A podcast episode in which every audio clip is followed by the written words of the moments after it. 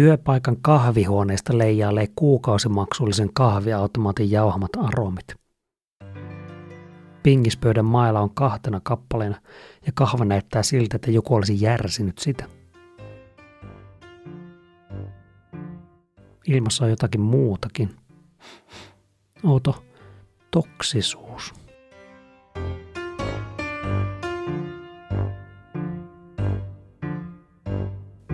Kiinteistöhuolto kiistää, että ilmanvaihdossa olisi mitään vikaa. Johdon mieleen nousee kauhistuttava ajatus. Voiko vika olla ilmapiirissä? Onko se syy, miksi rekryt eivät vedä? Se, miksi kiinteistöhuollolta piti tilata pyöröovet parkkipaikan puoliselle ulkoovelle.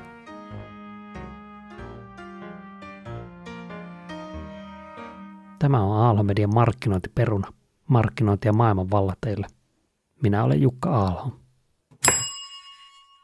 Tänään markkinointiperunassa otetaan työnantajan mielikuvista vahva ote ja kuullaan, miten tämä vikuroiva peto saadaan hallintaan ja mitä kaikkea hyötyä vahvasta työnantajabrändistä on. Oppaanamme tänään Choice HRn Senior Employer Branding Specialist Miira Peltoma. Tervetuloa. Kiitos paljon. Kuka on Miira Peltoma ja miten päädyit employer brandingin pariin? Olen tosiaan Choice HRlla töissä, niin kuin jo kerroitkin, ja markkinointi on mun tausta ja sitä on lukenut Oulun yliopistossa. Ja se on semmoinen oma hyperfiksaatio, joka ei, ei mene ohi ja se tukee hyvin, hyvin niin kuin alana mun vahvuuksia ja tykkään just semmoisesta luovasta ongelmanratkaisusta. Ja tota, olen ollut siis töissä toimistoissa ja ihan in ja, ja silloin, kun, tota, silloin kun mulla tuli vastaan tämä niin mun nykyinen työpaikka ihan ilmoitushaulla, niin itsellä vahvasti resonoi se, että mä etin silloin vielä semmoista niin kuin erityisasian, omaa erityisasiantuntijuutta, että mihin lähden keskittymään.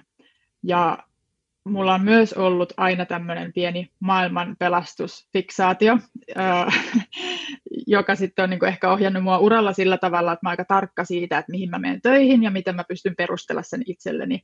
Ja jonkin verran kriisejä on saattanut myös opi, opintojen aikana tämä aiheuttaa, koska kaikki tiedetään, että markkinointi on hyvin niin kuin, niin kuin kaupallinen ala. Ja, mutta tota, tämä nykyinen työ oli semmoinen arvomatch itselle, ja sitten tykkäsin siitä, että minkä asioiden eteen tehdään töitä ja mikä vaikutus sillä on. Ja uskon, että tämän munkin vierailun aikana pystyn perustelemaan, että miten se tosiaan niin kuin ihan oikeasti hyödyttää niin kuin yksilön hyvinvointia ja sitten myös sitä organisaation kasvua ja tuottoa ja semmoista niin kuin kestävää, kestävää ää, kehitystä. Hmm. Niin näiden asioiden parissa on kyllä ilo tehdä töitä ja puhua niistä myös. Lähdetään maalaamaan sitä kaunista kuvaa, kaunista satoa. Kerro meille, miltä elämä organisaatiossa näyttää sitten, kun työnantajan mielikuva on kunnossa? Uh, no semmoinen ihanne tilanne, että työnantajan mielikuva on kunnossa, niin se näkyvä osa, joka on yleensä se konkreettinen tulos, mitä halutaan lähteä tekemään, niin se työ on tehty jo aikaisemmin. Ja mä en voi olla oikeastaan kertomatta siitä niin kuin itse työstä, miten ollaan päästy siihen ihannetilanteeseen. Muuten mä huijaisin ja antaisin olettaa, että, että tämä on mahdollista kelle vaan niin kuin nopeasti ja helposti. Kun ihannetilanteessa siihen työntekijäkokemukseen itsensä on jo panostettu ja sitä on tehty jo jonkin aikaa. Ja se on alkanut ihan siitä, että se on jonkun vastuulla, sille on annettu työaikaa, ehkä budjettia, ja siihen on saanut käyttää myös tota, niin kuin omaa tiimiä tai sit niitä organisaation osaajia. Eli lähinnä työaikaa. Ja sitten sitä on myös seurattu, että se ei ole kenenkään puuhasteluprojekti, vaan sitä raportoidaan ja johto on hyvin tietoinen siitä, mitä sieltä on saatu selville. No sitten ruvetaan puhumaan tästä työnantajan mielikuva viestinnästä, mihin tämä employer branding, ja mä tulen sanoa EB monesti tämän podcastin aikana, koska se on helppo lyhenne, että mihin tämä EB yleensä keskittyy, on just se näkyvä viestintäosa. Mutta se viestintähän viestii jotakin. Niin se, mitä se viestii, on se työnantaja, äh, anteeksi, työntekijäkokemus. Ja me ei voida tietää työntekijäkokemusta, jos emme kysytä niiltä osaajilta. Joten se on niin kuin se isoin työ. Ja sitten tehdään sitä viestintää. Ja ihanne tapauksessa nämä on semmoinen toimiva tiimi, eli se kartoitus ja sitten se viestintä. Ja sitten sitä viestintää tehdään rehellisesti, systemaattisesti, vaikuttavasti ja sitä oikeaa osaajakohderyhmää puhutellen, jotta sitten kun se oikea osaaja saa sen viestin, hän on vakuuttunut, ehkä laittaa avoimen hakemuksen, hakee ilmoitushaun kautta, aloittaa siellä organisaatiossa ja ne odotukset vastaa, tai se tode, organisaation arki vastaa niitä odotuksia, jolloin hänestä tulee motivoitunut, sitoutunut työntekijä, joka yhdessä työskentelee niitä organisaation tavoitteita kohti ja parantaa yleistä tyytyväisyyttä, sitoutuneisuutta, asiakaspalvelun laatua ja niin edelleen. Mainitsitkin tuossa niitä asioita, että mihin se vaikuttaa, mutta että jos vielä käydään semmoinen yleiskuva siitä, että no mihin kaikkiin tämä, tämä EB-työnantajan mielikuva käytännössä vaikuttaa, onko se vain rekrytoinnit vai onko se jotakin muutakin? No mä kehtaan väittää, että se vaikuttaa ihan kaikkeen. Et jos otetaan nyt vaikka yritys kaikista organisaatioista, tämmöinen yksityinen yritys esimerkkinä, niin se, että millainen maine sillä yrityksellä on osaajissa, vaikuttaa suoranaisesti siihen, että minkälaisia ihmisiä sinne hakee töihin. Ja se, että minkälaisia ihmisiä siellä aloittaa töissä ja miten sitoutuneita he on, niin vaikuttaa ihan suoranaisesti siihen osaajien suoriutumiseen ja sitä kautta yrityksen suorituskykyyn. Ja se yrityksen suorituskyky vaikuttaa ihan välittömästi siihen yrityksen tuottavuuteen, ja yrityksen tuottavuus on yrityksen elinehto, jolloin mä kehtaan väittää, että se työnantajan mielikuva vaikuttaa sen yrityksen olemassaoloon. Minkälaisessa tilanteessa sen mielikuvan tärkeyteen tai employer brandingin tärkeyteen yleensä herätään? No, me ollaan konsulttifirma ja meille tulee siis erilaisia yritysasiakkaita. Ja mä oon itse huomannut ja konsultoin kollegoitakin tästä, niin ollaan huomattu, että on ehkä niin kuin neljän tyyppistä eri lähtökohtaa, jolloin itse hakeudutaan niin kuin EBn pariin, että, että, että tulee se impulssi alkaa tekemään EBtä. Niin yksi on tämmöinen ihan konkreettinen haaste rekrytoinnissa, että joko ei löydetä niitä osaajia tai sit ei löydetä oikein oikeanlaisia osaajia tai sitten ei saada just niitä niin kuin haluttuja osaajia meille. Niin silloin ruvetaan miettimään tosi usein, että okei, että onkohan meidän työnantajakuvassa jotain vikaa tai että mikä se ongelma voisi olla. Ja silloin kun on tavallaan jo tämmöinen konkreettinen haaste, niin se ongelmanratkaisu on vähän kompleksisempaa ja siellä saattaa olla niin kuin paljon erilaisia ongelmia taustalla ja voi olla joku ydinhaaste, joka sieltä löydetään – mutta se lähtee siinä vaiheessa aina siitä, että ruvetaan laittamaan niitä asioita vähän prioriteettijärjestykseen. Mutta tämä on tämmöinen ehkä niin kuin keihäänkärkitilanne, että niitä haasteita on jo, että niin kuin nappia painamalla mitään ei voi enää tässä vaiheessa tehdä, mutta tilanne ei koskaan ole toivoton. No sitten toinen tämmöinen ilmiö on selvästi, että ollaan ehkä vähän herätty siihen, että hei, että kaikki tekee tätä employer branding, että nyt meidänkin pitää, ja sitten saatetaan tulla sanomaan, että hei, että me halutaan tehdä EBtä. Ja sitten me kysytään tietenkin, että no minkälaisia tavoitteita ja onko teillä jotain haasteita, mitä, mitä haluatte niin kuin saavuttaa, jolloin vastaus saattaa olla, että no meidän nyt pitää tehdä tätä EBtä. Että tavallaan se on se itseisarvo siinä vaiheessa usein. Ja se on tosi fine, koska niinhän ne uudet ilmiöt toimii, että herätään johonkin, mikä trendaa ja sitten halutaan se myös, koska muutkin. Ja siinä ei ole mitään vikaa, mutta tämä on tosi yleistä. Ja tota, sitten no kolmas on ehkä semmoinen, että on ihan selkeästi siellä markkinassa kova kilpailu. Ja ehkä semmoinen tyypillinen ja vähän jopa kliseinenkin esimerkki on muutaman vuoden takaa, kun tekkifirmat ja IT-firmat tosi paljon kilpailu, kilpaili osaajista. Ja tota, osaajilla oli niin kuin hyvät markkinat valita, mihin he menee töihin, ja sai niin kuin valita, kellä oli siistein toimisto ja sitä rataa. Et se oli niin kuin sitä sen ajan EBtä, ja äh, tällaisilla aloilla niitä sa, sa, ne saattaa niin kuin nyt, äh, niitä aloja alkaa olla, joissa niin kuin osaajilla on se tavallaan päätösvalta ja etulyöntiasema, jolloin ne joutuu kilpailemaan ne organisaatiot heistä. Niin tämä on tämmöinen myöskin yksi tyypillinen lähtökohta. Kun siellä nyt joku kuuntelee yrityksen edustaja ehkä ydintiimissä tai sen liepeillä ja miettii, että no onkohan meillä kaikki kunnossa, niin, niin o, mm. minkälaisia käytännön varoitusmerkkejä voisi haistella siellä toimistolla tai Zoomissa tai Slackissa siitä, että työnantajakokemus ja sen myötä työnantajan mielikuva ei välttämättä ole, tai on, on aika heikkokin? No semmoisia ihan konkreettisia, miten se voi näkyä siellä arjessa, niin on just vaikka, no ehkä ääriesimerkki, mutta iso vaihtuvuus. Tai sitten rekrytoinneissa usein huomaa, että jos, jos, vaikka, jos ei vaikka saada niitä rekryttyä niitä osaajia, joita just haluttaisiin, niin usein herätään miettimään, että mikä siinä on.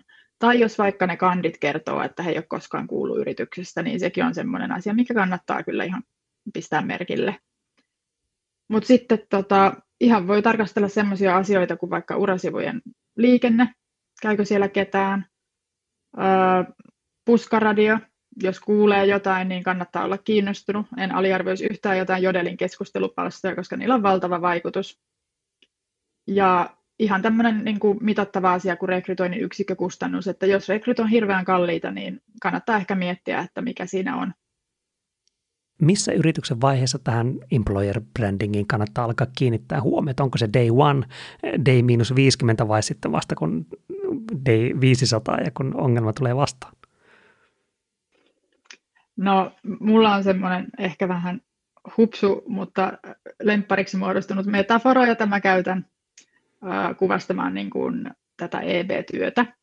Et sama voisi kysyä, että kun lapselle tulee ensimmäiset hampaat, niin kannattaako niitä harjata, kun ei ole vielä mitään tapahtunut.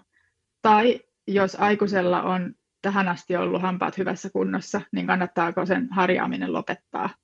Tai sitten kolmas esimerkki, että sä menet hammaslääkäriin ja sulta revitään puolet hampaista ja, ja siellä on mätiä hampaita joukossa, niin pitääkö siinä vaiheessa vaan niin kuin luovuttaa ja päästään ne loputkin hampaat menemään vai pitääkö sitten tehdä isoja toimenpiteitä niin tämä on sillä ihan verrannollinen siihen, että ei ole yrityksen elinkaaressa vaihetta, jolloin sitä EPtä ei kannata tehdä.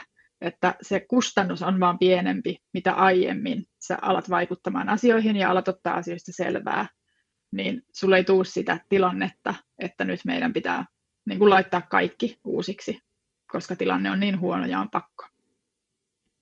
No, me, me, ostamme, me ostamme nyt EBn tärkeyden, hampaat kalisee suossa, hiukan pelottaa, mutta ratkaisuja on olemassa. Niin, niin minkälaisia ajattelutapoja tai frameworkkeja on olemassa työnantajan mielikuvan parantamiseen ja sen parissa työskentelemiseen?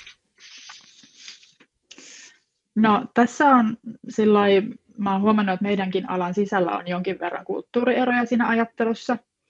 Ja tota, tietenkin seison niin kuin meidän, meidän tavan ajatella takana ja vaikka tökkisit mua tulisilla hiilillä, niin pystyn tota ihan loppuun asti olemaan tätä mieltä. Mutta tosi usein tuntuu, että se niin kuin ulkoinen ja näkyvä työ on se, mikä on niin kuin fokuksessa, kun puhutaan employer brandingista. Ja se on tosi ymmärrettävää, koska se on yleensä sellaista konkretiaa, mitä on helppo vaikkapa ostaa ja, ja vaikka perustella johdolle, jos haluat ostaa jotakin, niin se konkreettinen lopputulos, joka voi olla vaikka joku upea brändikonsepti. Ja brändikonseptissa EBnkään saralla ei ole mitään vikaa, mutta että se ei saisi olla se itseisarvo. Ja se tapa, millä me tehdään töitä, on juurikin näin, että me ihan ensiksi keskustellaan niistä niin kuin tavoitteista ja mahdollista haasteista, että mitä me halutaan lähteä tekemään. Ja jos joku nyt niin kuin ajattelee, että en mä tiedä mikä meidän EBn tavoite voi olla, niin EBn tavoitehan on aina yhtä kuin liiketoiminnan tavoite. Eli minkälaisia osaajia sä tarvitset, jotta sä voit saavuttaa sun bisneksen tavoitteet. Osaajathan pyrkii niitä samoja tavoitteita kohti, jolloin lähdetään miettimään, että mitä me voidaan tehdä näiden asioiden eteen. Mutta jo, ennen kuin me voidaan tehdä yhtään mitään suunnitelmaa, ja tämä on yleensä se vaihe, mikä liian monesti skipataan, meidän pitää ottaa selvää sitä nykytilanteesta. Eli tämä on se niin kuin, tavallaan, missä kaikkein eniten uh, saa käyttää tässä vaiheessa aikaa ja rahaa. Et otetaan oikeasti selvää, mikä se sen hetkinen tilanne on. Ja tähän pitää osallistaa organisaation osaajia, koska johto ei voi tietää, mikä se todellisuus siellä on. Hän voi arvailla, tai he voi arvailla, mutta se ei välttämättä osu yhtään lankulle. Ja keinoja tähän, mitä esimerkiksi me tehdään, niin voi pitää erilaisia workshoppeja, voi tehdä isojakin kyselyitä, haastatteluja, vähän niin kuin laadullisia tutkimusmenetelmiä. On, on myös ollut tämmöisiä keissejä meilläkin, että niitä kyselyyn vastanneita on tuhansia, jos on iso, iso firma kyseessä. Niin sitten me ruvetaan ihan määrällisesti tekemään sitä kartoitusta, että me saadaan eri muuttujilla tietää eri asioita. Että me oikeasti ei tarvitse päätellä ja arvailla. Ja kun me tiedetään, mikä se on se nykytila, niin meillä on niin paljon tietoa, että me voidaan oikeasti vasta lähteä tekemään sitä EB-työtä. Ja tämä on niin kuin se mun mielestä kaikkein tärkein asia. Ja sitten me voidaan määritellä ne tavoitteet prioriteettijärjestyksessä, keinot siihen ja miten me seurataan näitä, miten me raportoidaan, missä syklissä me kehitetään sitä tekemistä. Ja silloin yleensä määritellään myös, että onko tämä jatkuvaa vai onko se joku projekti, jonka jälkeen sitten mietitään jatkoprojekteja. Ja niistä itse keinoista, kun puhutaan, niin se ei lopulta, ne keinot ei välttämättä hirveästi poikkea just vaikka markkinoinnin keinoista, että ihan näissä niin kuin brändistrategioissa tyypillisiä juttuja, kuten asiakaspolun auditointi, mikä tässä tapauksessa on jotenkin osaajapolun auditointi, tai, tai joku ö, arvolupaus, joka sitten EBssä on niin kuin arvolupaus osaajille, eli tämmöinen employee value proposition. Ja sitten keinojen lisäksi on tietenkin nämä ihan konkreettiset toimet, kuten vaikka sisällön tuotanto tai mainonta. Et sillä ei poikkea, mutta että väärä polku on mennä, skipata kaikki ja mennä näihin, että hei tehdään joku hieno EB-konsepti. Se voi olla tosi houkutteleva ja toimia tosi hyvinkin ja voi poikia niin kuin älyttömästi hakemuksia. Mutta sitten kun teidän omat osaajat ei allekirjoita sitä konseptia, niin se oikeastaan huonontaa sitä työnantajakuvaa. Tai kun joku tulee töihin väärän mielikuvan vuoksi ja pettyy siihen todellisuuteen, niin puskaradio on valmis ja porukka puhuu jodelissa, että mitä ihmisten kusetusta. Ja tämä on ihan siis fakta ja näin käy. Ja se on niin kuin väärä tapa. Ja silloin sä teet vaan niin kuin tavallaan hallaa skippaamalla tosi olennaisen vaiheen. Uh, mä tiedän esimerkiksi yhden tapauksen, jossa haettiin niin kuin, tämmöiseen niin kuin suorittavaan työhön työntekijöitä. Ja tämän kampanja, kampanja siis jalkautettiin jopa ihan tuonne katukuvaan, että niin kuin pussipysäkeillä oli mainoksia, että hei tulkaa meille töihin. Ja sen kampanjan suunnitteli tämä yrityksen markkinointipäällikkö, joka oli totta kai tosi kiinni siinä niin kuin heidän brändityössä ja oli niin kuin se brändiajattelu, koska se oli hänen työnsä ja hän omisti sen brändin. Niin sitä yleensä saattaa tulla tosi sokeaksi sille niin kuin tiedolle, mitä on, koska ajattelee niin paljon sitä omasta roolista käsin. Niin se, se bussipysäkkimainoksen viesti oli, että, että tota, että me, meidän, meidän, että meille työ on enemmän kuin työtä, ilman että hän kysyy ikinä keltään. Niin voitte varmaan kuvitella, miltä tuntui olla sen firman tuo, niin kuin tuo, tuo, niin kuin suorittava työntekijä, nähdä se bussipysäkin mainos ja miettiä, että, että kestä tässä niin kuin puhutaan, että ei minusta ainakaan välttämättä, jolloin se vaikutus ei välttämättä ollut kauhean niin kuin positiivinen. Ja sitten myöskin, että jos se poiki jotain hakemuksia, niin hehän tuli aivan väärällä mielikuvalla sinne organisaation töihin.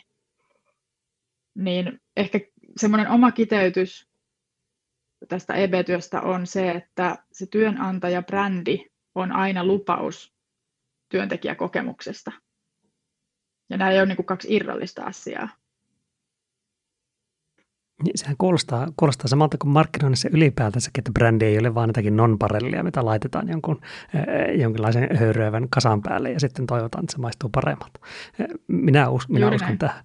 No, no sitten joku siellä, joku siellä katsoo omaa ei niin höyryävää kasansa ja miettii, että no ehkä tässä olisi jotakin, mitä voisi laittaa paremmaksi.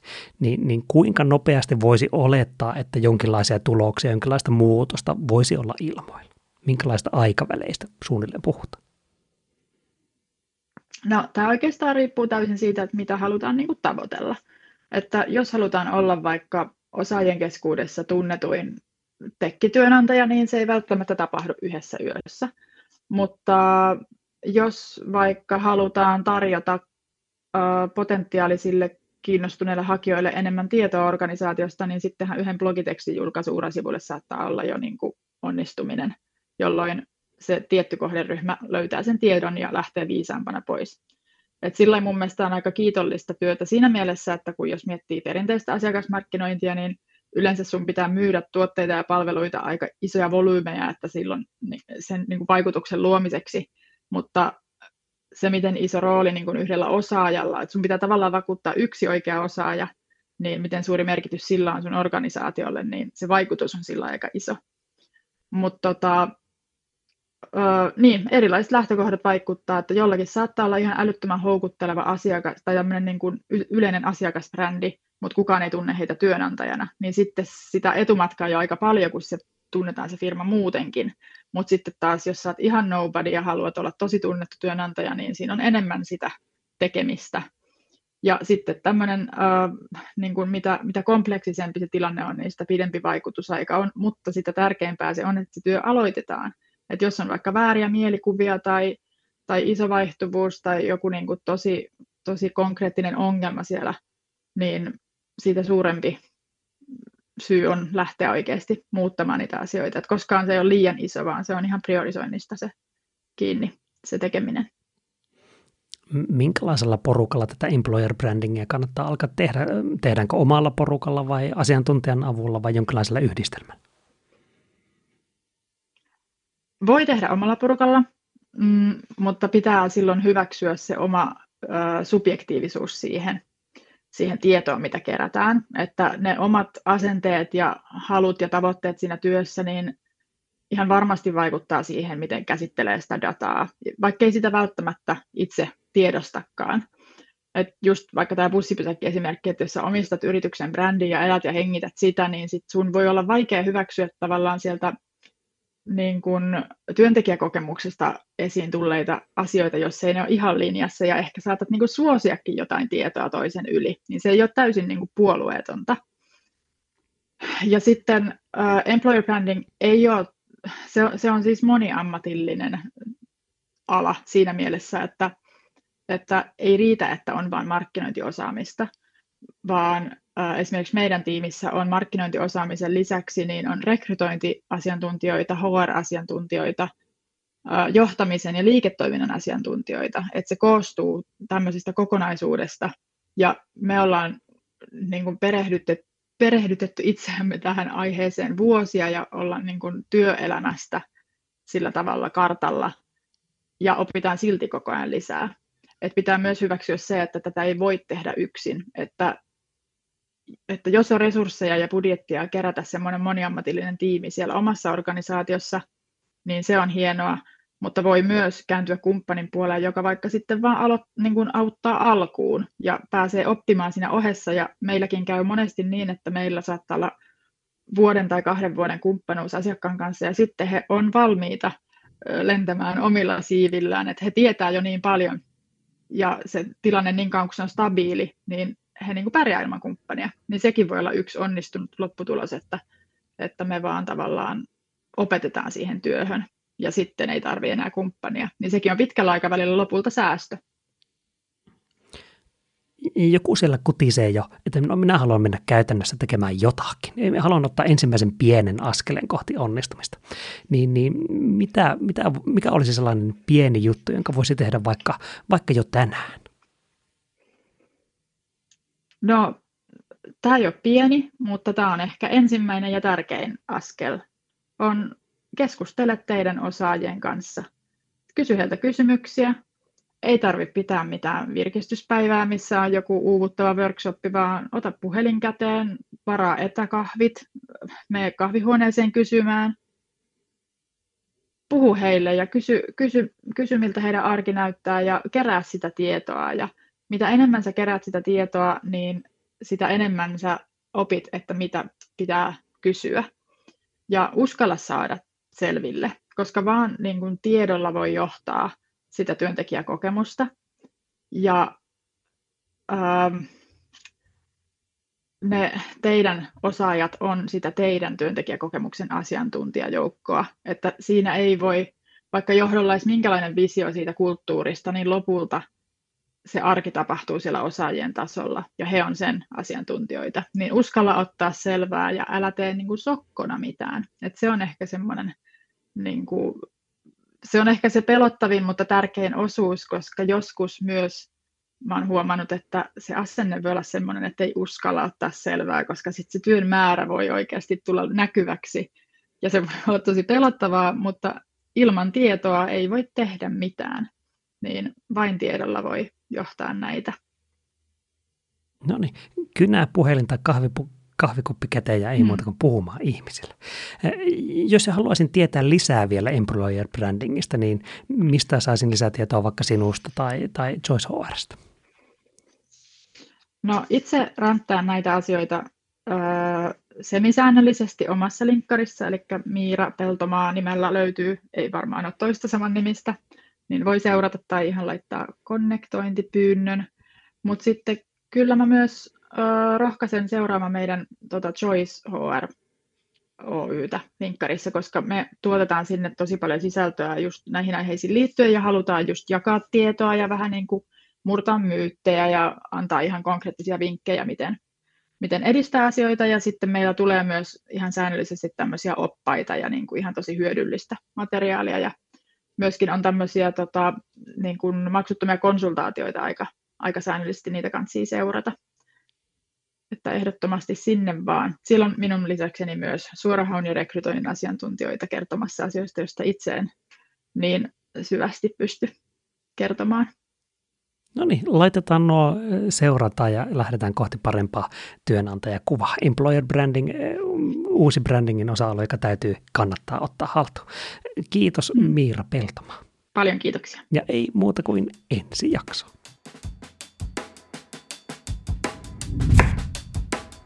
Tämä on Aalho Median markkinointiperuna ja minä olen Jukka Aalo. Työpaikan kahvihuoneessa on maailman kahdeksas ihme – pannu, josta kukaan ei vedä välistä. Uusin työntekijäkin näyttää siltä, että linkkarin näprääminen saa nyt vähäksi aikaa jäädä. Tätä luvattiin, tätä sain. Kiitos EB.